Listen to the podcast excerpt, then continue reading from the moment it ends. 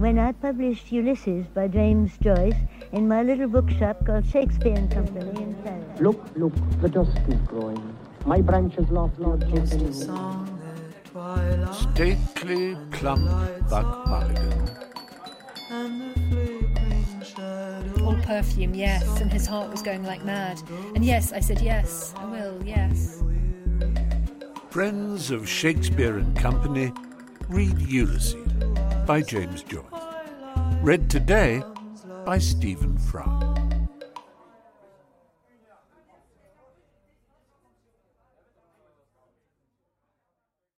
Our worthy acquaintance, Mr. Malachi Mulligan, now appeared in the doorway as the students were finishing their apologue, accompanied with a friend whom he had just rencountered, a young gentleman, his name Alec Bannon, who had late come to town, it being his intention to buy a colour or a cornetcy in the fencibles and list for the wars.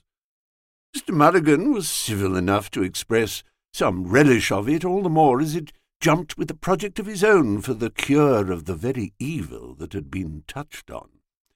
Whereat he handed round to the company a set of pasteboard cards which he had had printed that day at Mr. Quinnell's, bearing a legend printed in fair italics, Mr. Malachi Mulligan, Fertilizer and Incubator, Lambay Island.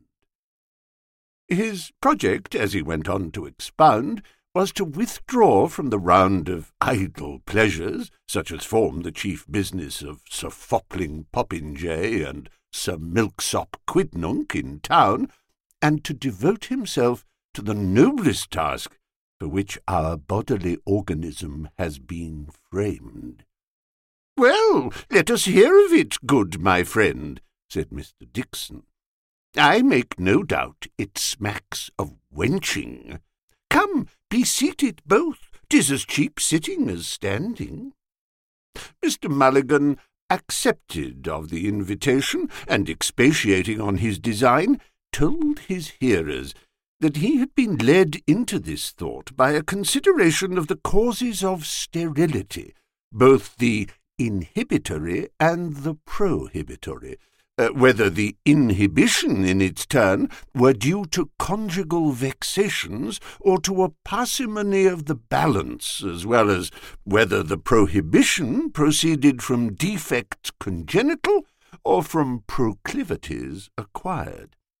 It grieved him plaguily, he said, to see the nuptial couch defrauded of its dearest pledges, and to reflect upon so many agreeable females with rich jointures, a prey for the vilest bonzes, who hide their flambeaux under a bushel in an uncongenial cloister, or lose their womanly bloom in the embraces of some unaccountable muskin when they might multiply the inlets of happiness, sacrificing the inestimable jewel of their sex, when a hundred pretty fellows were at hand to caress. This, he assured them, made his heart weep. To curb this inconvenience, which he concluded due to a suppression of latent heat, having advised with certain counsellors of worth and inspected into this matter, he had resolved to purchase in fee simple for ever the freehold of Lambay Island from its holder, Lord Talbot de Malahide, a Tory gentleman of not much in favour with our ascendancy party.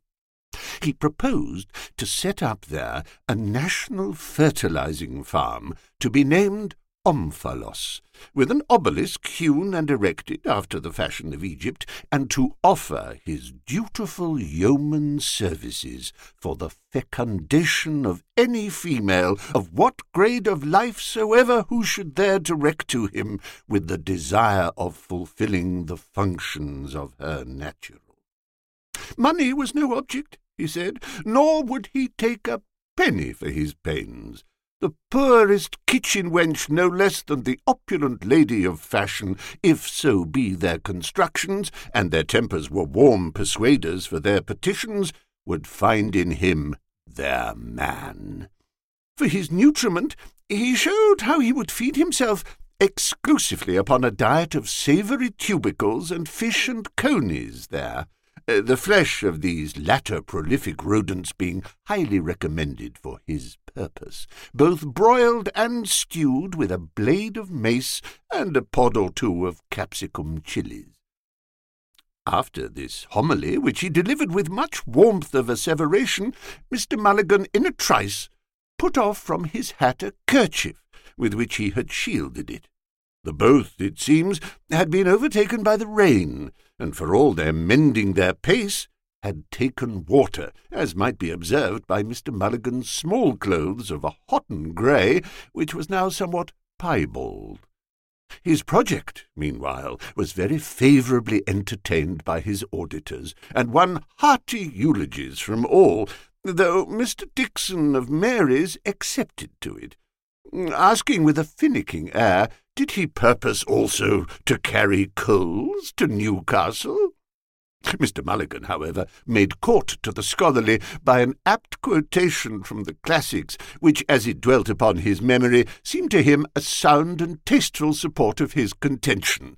Talis actanter depravatio huius seculi, o quirites, ut matres familiarum nostrae lascivas cuius libet semivire libice titillationes testibus ponderosis atque excelsis, erectionibus centurionum Romanorum magnopere antiponunt. While for those of ruder wit, he drove home his point by analogies of the animal kingdom more suitable to their stomach, the buck and doe of the forest glade, the farmyard drake and duck, valuing himself not a little upon his elegance, being indeed a proper man of his person, this talkative now applied himself to his dress with animadversions of some heat upon the sudden whimsy of the atmospherics, while the company lavished their encomiums upon the project he had advanced. The young gentleman, his friend, overjoyed as he was at a passage that had befallen him, could not forbear to tell it his nearest neighbour. Mr. Mulligan, now perceiving the table, asked for whom were those loaves and fishes, and seeing the stranger, he made him a civil bow, and said, Pray, sir, was you in need of any professional assistance we could give? Who, upon his offer, thanked him very heartily, though preserving his proper distance, and replied that he was come there about a lady, now an inmate of Horne's house, that was in an interesting condition, poor lady, from woman's woe, and here he fetched a deep sigh, to know if her happiness had yet taken place. Mr. Dixon, to turn the table, took on to ask Mr. Mulligan himself whether his incipient ventripotence, upon which he rallied him, betokened an ovoblastic gestation in the prostatic utricle or male womb, or was due, as with the noted physician Mr. Austin Meldon, to a wolf in the stomach. For answer, Mr. Mulligan, in a gale of laughter at his smalls, smote himself bravely below the diaphragm, exclaiming with an admirable droll mimic of Mother Grogan, the most excellent of her sex, though 'tis pity she's a trollop, There's a belly that never bore a bastard. This was so happy a conceit that it renewed the storms of mirth and threw the whole room into the most violent agitations of delight. Spry rattle had run on in the same vein of mimicry, but for some larum in the antechamber.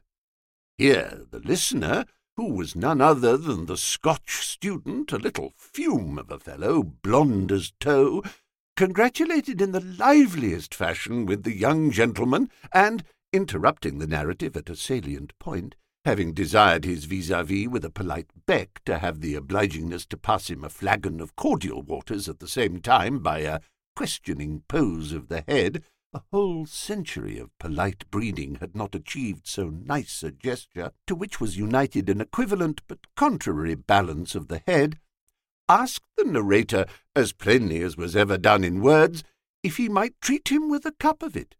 Mais bien sûr, noble stranger, he said cheerily, et mille compliments. That you may, and very opportunely. There wanted nothing but this cup to crown my felicity. But gracious heaven! Was I left with but a crust in my wallet and a cupful of water from the well, my God, I would accept of them, and find it in my heart to kneel down upon the ground and give thanks to the powers above for the happiness vouchsafed me by the giver of good things.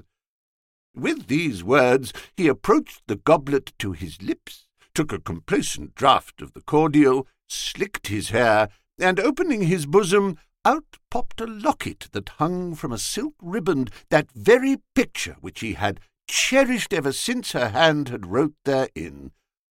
Gazing upon those features with a world of tenderness, Ah, monsieur, he said, had you but beheld her as I did with these eyes, at that affecting instant, with her dainty tucker and her new coquette cap, a gift for her feast day, as she told me, in such an artless disorder, of so melting a tenderness, upon my conscience, even you, monsieur, had been impelled by generous nature to deliver yourself wholly into the hands of such an enemy, or to quit the field for ever. I declare I was never so touched in all my life. God, I thank thee as the author of my days. Thrice happy will he be whom so amiable a creature will bless with her favours. A sigh of affection gave eloquence to these words, and having replaced the locket in his bosom, he wiped his eye and sighed again. Beneficent disseminator of blessings to all thy creatures, how great and universal must be that sweetest of thy tyrannies, which can hold in thrall the free and the bond, the simple swain and the polished coxcomb, the lover in the heyday of reckless passion, and the husband of maturer years. But indeed, sir, I, I, wander from the point. How mingled and imperfect are all our sublunary joys! Maledicity! Would to God that foresight had remembered me to take my cloak along! I could weep to think of it. Then, though it had poured seven showers, we were neither of us a penny the worse. But beshrew me, he cried, clapping hand to his forehead, tomorrow will be a new day, and thousand thunders, I know of a marchand de capote, Monsieur Poyntz, from whom I can have for a livre as snug a cloak of the French fashion as ever kept a lady from wetting. Tut tut! Cries the fecundateur, tripping in. My friend Monsieur Moore, that most accomplished traveller, I have just cracked a half bottle avec lui in a circle of the best wits of the town, is my authority that in Cape Horn, ventre biche, uh, they have a rain that will wet through any, even the stoutest cloak. A drenching of that violence, he tells me sans blague, has sent more than one luckless fellow in good earnest post-haste to another world. Pooh! A livre? cries Monsieur Lynch. The clumsy things are dear at a sou. One umbrella were it no bigger than a fairy mushroom, is worth ten such stopgaps. No woman of any wit would wear one. My dear Kitty told me today that she would dance in a deluge before ever she would starve in such an ark of salvation, for, as she reminded me, blushing piquantly and whispering in my ear, though there was none to snap her words but giddy butterflies, Dame Nature, by the divine blessing, has implanted it in our heart, and it has become a household word that il y a deux choses for which the innocence of our original garb, in other circumstances a breach of the proprieties, is the fittest, nay, the only garment. The first, said she, and here my pretty philosopher, as I handed her to her tilbury to fix my attention, gently tipped with her tongue the outer chamber of my ear, the first is a bath, but at this point a bell tinkling in the hall cut short a discourse which promised so bravely for the enrichment of our store of knowledge. Amid the general vacant hilarity of the assembly, a bell rang, and while all were conjecturing what might be the cause, Miss Callan entered. and having spoken a few words in a low tone to young Mr. Dixon, retired with a profound bow to the company. The presence, even for a moment among the party of debauchees, of a woman endued with every quality of modesty, and not less severe than beautiful, refrained the humorous sallies, even of the most licentious. But her departure was the signal for an outbreak of ribaldry. Strike me silly, said Costello, a, a low fellow who was fuddled. A monstrous fine bit of cow flesh. I'll be sworn she has rendezvoused you. What, you dog? Have you a way with them? Gad's bud. Immensely so, said Mr. Lynch. The bedside manner it is that they use in the Mater Hospice. Me, does not Dr. O'Gargle chuck the nuns there under the chin? As I look to be saved, I had it from my Kitty, who has been ward maid there any time these seven months. Lawks a mercy, doctor! cried the young blood in the primrose vest, feigning a womanish simper and immodest squirmings of his body. How you do tease a body! Drat the man! Bless me, I'm all of a wibbly wobbly. Why, you're as bad as dear little father can't a kiss 'em, that you are. May this pot of four half choke me, cried Costello, if she ain't in the family way. I knows a lady that's got a white swelling, quick as I claps eyes on her. Uh, the young surgeon, however, rose and begged the company to excuse his retreat, as the nurse had just then informed him that he was needed in the ward. Merciful Providence had been pleased to put a period to the sufferings of the lady who was enceinte, uh, which she had borne with a laudable fortitude, and she had given birth to a bouncing boy. I want patience, said he, with those who, without wit to enliven or learning to instruct, revile an ennobling profession which, saving the reverence due to the deity, is the greatest power for happiness upon the earth. I am positive when I say that if need were, I could produce a cloud of witnesses to the excellence of her noble exercitations, which, so far from being a byword, should be a glorious incentive in the human breast. I cannot away with them. What? Malign such an one? The amiable Miss Callan, who is the lustre of her own sex and the astonishment of ours, and at an instant the most momentous that can befall a puny child of clay? Perish the thought! I shudder to think of the future of a race where the seeds of such malice have been sown, and where no right reverence is rendered to mother and maid in house of horn.